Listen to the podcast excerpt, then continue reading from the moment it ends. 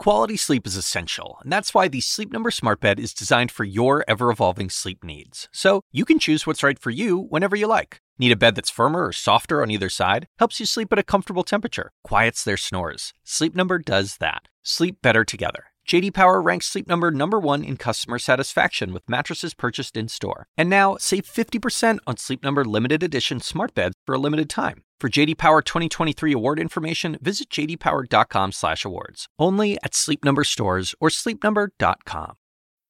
Hey guys, it's Sanjay. I hope you had a great Thanksgiving and got some well-deserved rest. It's been a hard year, and if you're like me, the holidays are one of the few times when I feel like I can really let loose and take a bit of a break. You know, a big part of resting is obviously just getting good quality, sufficient sleep. And I know for many of us that's easier said than done. So I thought it would be a good time to bring back an old episode we did on the science behind sleep and how we can all sleep better. Thanks for listening.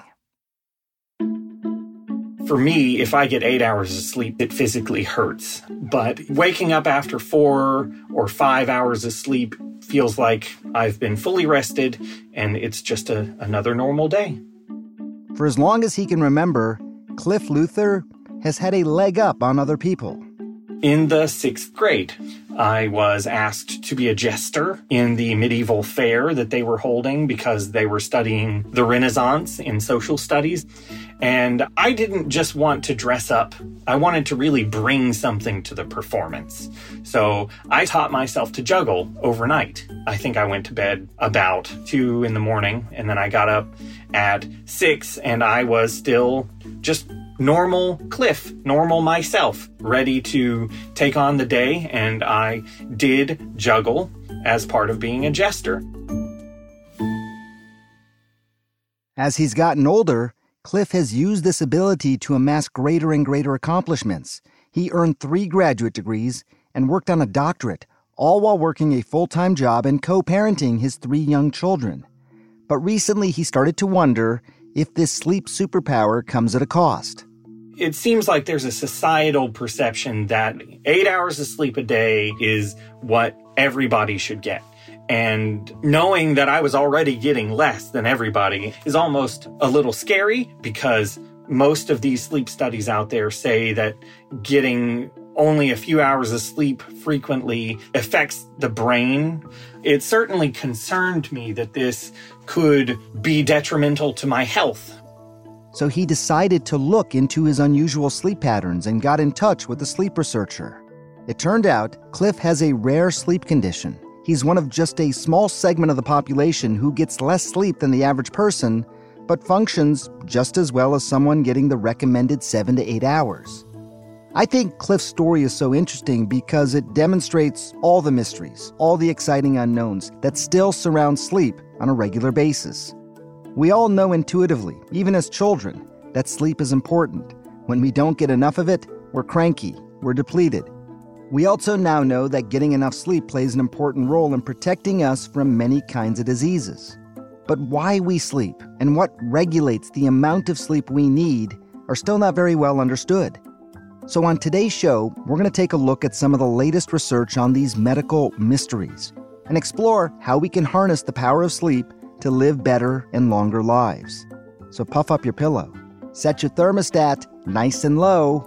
It's time to start chasing life. Sleep is a really new field. And so the truth is, we're, you know, it makes an, an, exciting area of study because we're virtually pulling the covers back on some of the benefits of sleep. Rebecca Robbins is a sleep scientist at Brigham and Women's Hospital. She's also an instructor in medicine at Harvard Medical School. She says part of prioritizing a good night's sleep means shifting our societal expectations and reminding everyone how essential sleep is to our happiness, our health, and our productivity. What we do know now, without a shadow of a doubt, is when we're cutting our sleep short, getting six or fewer hours of sleep, our mood is likely to suffer. We're more prone to negative mood and lashing out at friends or loved ones or colleagues. And then there's also just a general brain fogginess. We all know this all too well. After a night of insufficient sleep, you wake up and it's just harder to focus. Also concerning is we're much more likely to make unethical decisions. Huh. So if you're the CEO of a company, you know, I would want to try my hardest to get my employees to make sleep a priority. That's really interesting. So, the types of decisions you may make morally or ethically could be affected by your sleep as well.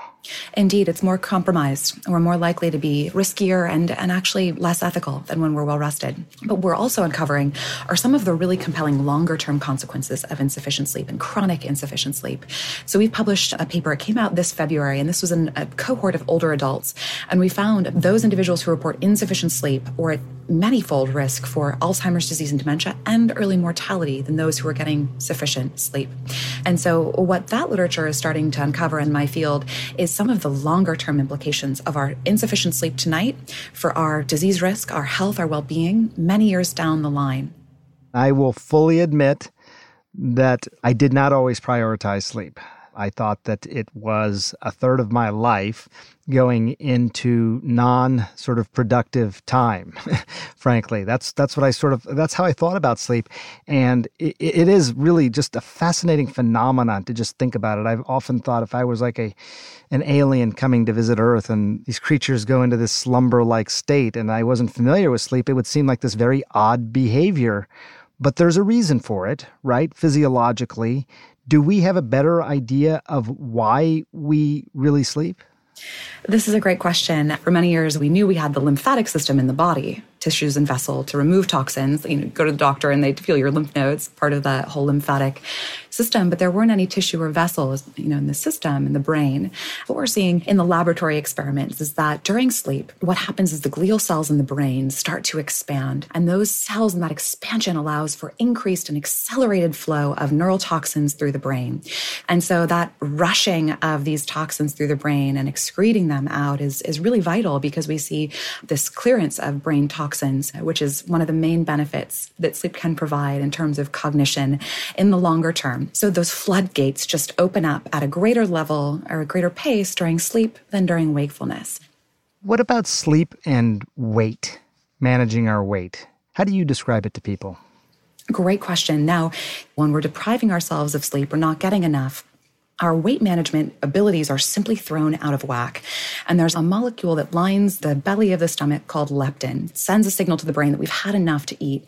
And when we're sleep deprived, we just see that leptin about 20% thrown off balance. Mm. And so what that does is that sends a slower signal to the brain that I've had enough to eat.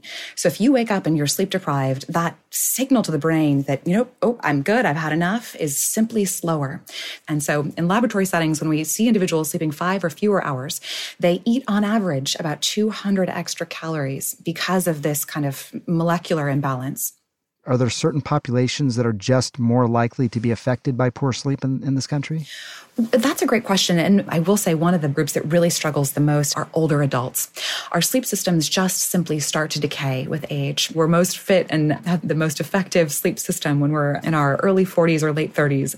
And unfortunately, things can start to decline from there. And then we do see gender differences as well. So women generally have um, slightly lower sleep quality than do men. And we, we believe there's kind of an evolutionary argument there where is women in their 30s and, and 40s are, from an evolutionary standpoint, able to hear a baby cry and have a slightly lower depth of sleep. And for that reason, do report often in our studies lower sleep quality as compared to men. Does it break down by income? at all. I mean, mm-hmm. Uh, lower income, underserved communities, mm-hmm. are certain communities more likely to have poor sleep? Unfortunately, sleep is patterned along socioeconomic lines so that lower income groups do unfortunately have lower sleep quality and shorter sleep duration. And there are sometimes environmental barriers there at play noisy, unsafe neighborhoods, uh, low certainty about where you're going to sleep that night if resources are really a major concern. So insufficient and poor quality sleep on the lower end, but interestingly also on the higher end because of some of the things that you touched on, this kind of machismo about in our society, unfortunately, about sleep deprivation. Too often you ask someone how they are and they say, oh, you know, I'm exhausted. And so hopefully in our lifetime, we can change that so that, you know, really collectively we're looking at sleep as this you know, crucial part of our day to fuel our success. You, you, know, you're you're absolutely right about the the whole sort of badge of honor. Sort of, you know, people would wear that and and brag about not getting enough sleep. And I remember doctors that I work with in the hospital. You can sleep when you're dead was mm-hmm. a common adage that we always heard. You know, I have been thinking about this issue for a couple of decades, and I have seen a cultural sort of change in how people talk about sleep. It has gained this sort of this recognition as being important as we've learned more and more about it. What do you find I guess this is what everybody wants to know, but what are the interventions that you have found work to help people get a better night's sleep? Anyone who has insomnia symptoms or disorder, those groups really benefit from something called cognitive behavioral therapy for insomnia, or CBTI is the acronym for that. And essentially, that kind of takes the healthy sleep hygiene uh, kind of tips and strategies, but takes them to the next level. So, one of the key components of that is relaxation training. And this is something that I'm actually very passionate about. Um, and we find that individuals who are really good meditators actually need a little bit less sleep at night. Another key component is something called stimulus control. And basically, that's a kind of a jargony term for helping people really look at the bedroom as a place for sleep and trying to do away with any unhealthy views of, of the bedroom environment. So for someone who has insomnia, they walk into their bedroom and their cortisol starts to spike and they suddenly become stressed and nervous, like, oh, sleep, you know, it's not going to come again tonight. And so a lot of um, work with those individuals who really have those kind of maladaptive cognitions, we try to reframe and rewire how they look at the bedroom environment. And so we really discourage in those groups doing anything in bed but sleep. Is there an ideal sleep environment? We hear about cool and, and dark. Is that pretty much the same for everybody across the board? Love talking about the bedroom because it's often, unfortunately, a lot easier to change things in our environment than change our behavior. Temperature really matters. A warm bedroom above 70 degrees about Fahrenheit has the risk of increasing your risk for nightmares. So individuals in warmer environments actually have more disruptive dreams or nightmares and just general sleep fragmentation, whereas a cooler temperature is better able to support our good sleep, pull us into deeper stages sooner and help us stay there. And furthermore, we really don't know a lot about mattresses in the population. So we actually mm. have a fun study under underway right now to understand, you know, people's general satisfaction, how long you've owned your mattress. But I have a hypothesis that by and large, people can't even tell you when they, they bought their mattress. They've had them for way too long and their pillows aren't supportive. And we're more likely to buy ourselves a new pair of shoes than, you know, refresh elements in the bedroom environment. So think about when you bought your mattress, your pillows. These are elements that are truly the foundation of your bedroom environment and work within your budget. It doesn't have to break the bank. I'm curious now about the mattresses. I'm, I'm going to read your study when it comes out. But, you know, it's funny. I, th- I think about running shoes and, you know, every six months or so, obviously depends how much you run. Is there an ideal uh, amount of time when you should change your mattresses? A really good mattress will last you about eight to 10 years. But I'm always amazed how people just really aren't attuned to when they bought their mattress, how long they've had it, or, you know, really much around the purchase decision itself. Whereas I'm with you. I mean, I'm spending, you know, copious amounts of time on my running shoes or my outfits for exercise, but far less attention, I think, as a population to sleep gear, so to speak, right? As soon as you said it, I, and I'm sure all the listeners were kind of like, when did I get my mattress? It's been, it's probably been a while. So I hadn't really thought about that. So that's a good note could I become sort of super athlete sleeper? You know, in the sense, could I train myself to need less? That's, oh, that's interesting. That the superstar sleeper might be someone who is doing well on less sleep. And I do get this question all the time. Um, we've presented our work to some kind of, you know, really type A, you know, finance types. And I'll never forget the question from our host. She said, we'd really like some information on how to get really good sleep and not spend a lot of time doing it.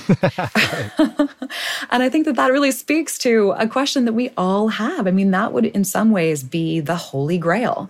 How do we consolidate all of the benefits of yeah. sleep into less time? But unfortunately, that, that treatment is not here yet. The old school is the best way to make time for it. The vast majority of adults need between seven and nine hours to support optimal health and wellness tomorrow and in the longer term. The one last thing I'll say is there's some really cool technology on the horizon that modulates brain waves and might actually, if coupled with those behavioral strategies that we talked about, could potentially uh, reduce the amount of time.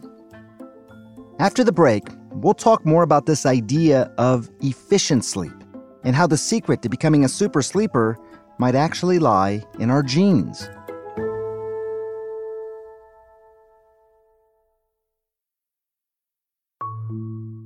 We're back with Chasing Life. Now, one of the most fascinating mysteries in sleep is what controls how much sleep we need. Dogs sleep about 9 to 14 hours a day. Cows sleep about 3 to 4 hours. So, why do we humans need 7 to 8? After studying sleep for more than 20 years, I'm convinced that sleep is one of the most important things for our survival. That's Ying-Hui Fu. She's a professor of neurology at the University of California, San Francisco. And as you can probably tell, she's a total sleep evangelist.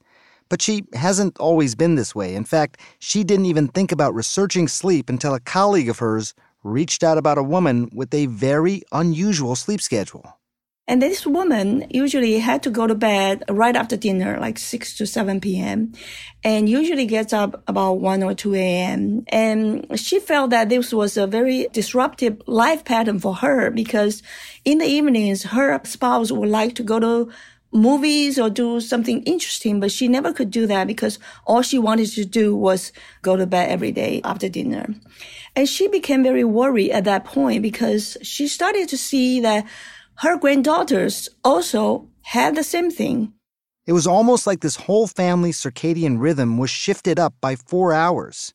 Professor Fu's colleague wanted to know was it possible that a genetic mutation was responsible here? Because this woman has such an unusual sleep behavior and she actually had a really large family with many people had these uh, sleep patterns. So we were able to use a more traditional human genetics positional cloning method to look for the mutation. It took them three or four years, but they eventually found it. And it was the first time anyone has ever shown that a gene might actually dictate our sleep behaviors. I think before our first report, people probably will say, oh, yeah, my parents are early risers, or I'm early risers. Uh, it's kind of a general idea, but not really concrete idea about the genes actually has so much role in our sleep behavior. And I think after our first report, it really highlight how important our genes are in terms of regulating our sleep behavior. After this discovery, Professor Fu and her team wanted to figure out what other kinds of genetic mutations might be connected to sleep. People would write to them about all kinds of unusual sleep patterns and they'd start designing new studies.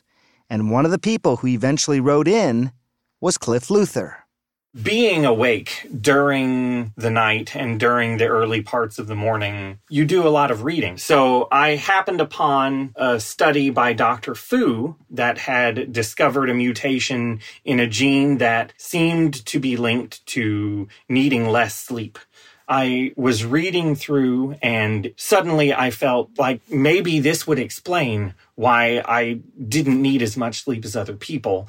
And it was exciting to possibly get an answer to questions that I've had since I was a little kid. And it made me feel like there could possibly be some sort of relief Professor Fu and her team analyzed the DNA samples from Cliff and dozens of other short sleepers and landed on a few common genetic mutations. When they bred mice to have those same genetic mutations, sure enough, they found the same behavior. The mice slept far fewer hours. The really surprising thing, though, was that those same mice, while sleep deprived, still performed better on memory tests than normal mice. The normal mice, if you train them a certain trait, and you put them into sleep deprivation and then you test them the next day, a lot of them will forget what they learned before sleep deprivation. But for the short sleep mice, you can train them and sleep deprive them and they will test the same as if they didn't go through sleep deprivation. So their memory is not susceptible to sleep deprivation, which then gave us an idea that maybe these people, even though they sleep much less, their sleep efficiency is actually much better than people who sleep eight hours. In other words, all the things that happen when you're asleep, the cleansing of neurotoxins, the memory consolidation, those things might be happening faster, more efficiently in short sleepers.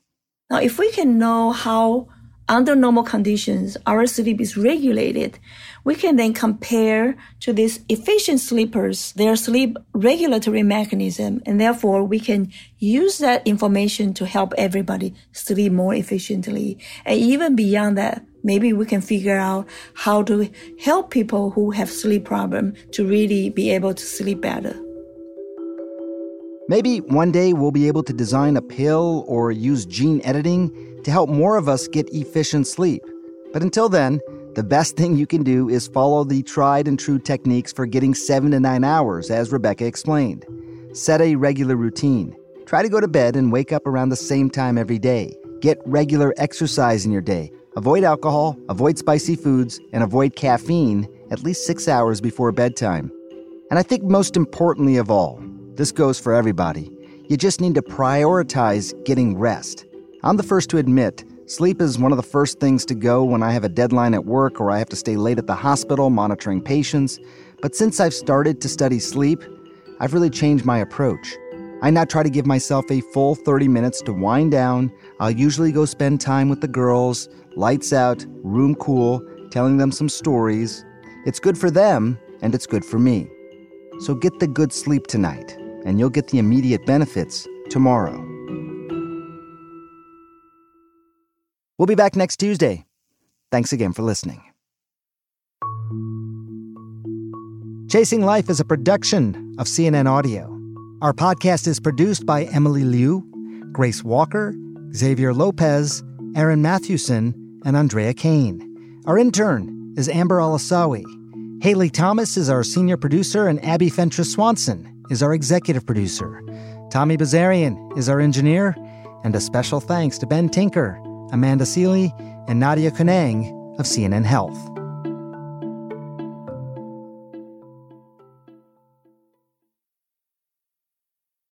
Quality sleep is essential, and that's why the Sleep Number Smart Bed is designed for your ever evolving sleep needs. So you can choose what's right for you whenever you like. Need a bed that's firmer or softer on either side? Helps you sleep at a comfortable temperature, quiets their snores. Sleep Number does that. Sleep better together. JD Power ranks Sleep Number number 1 in customer satisfaction with mattresses purchased in-store. And now, save 50% on Sleep Number limited edition smart beds for a limited time. For JD Power 2023 award information, visit jdpower.com/awards. Only at Sleep Number stores or sleepnumber.com.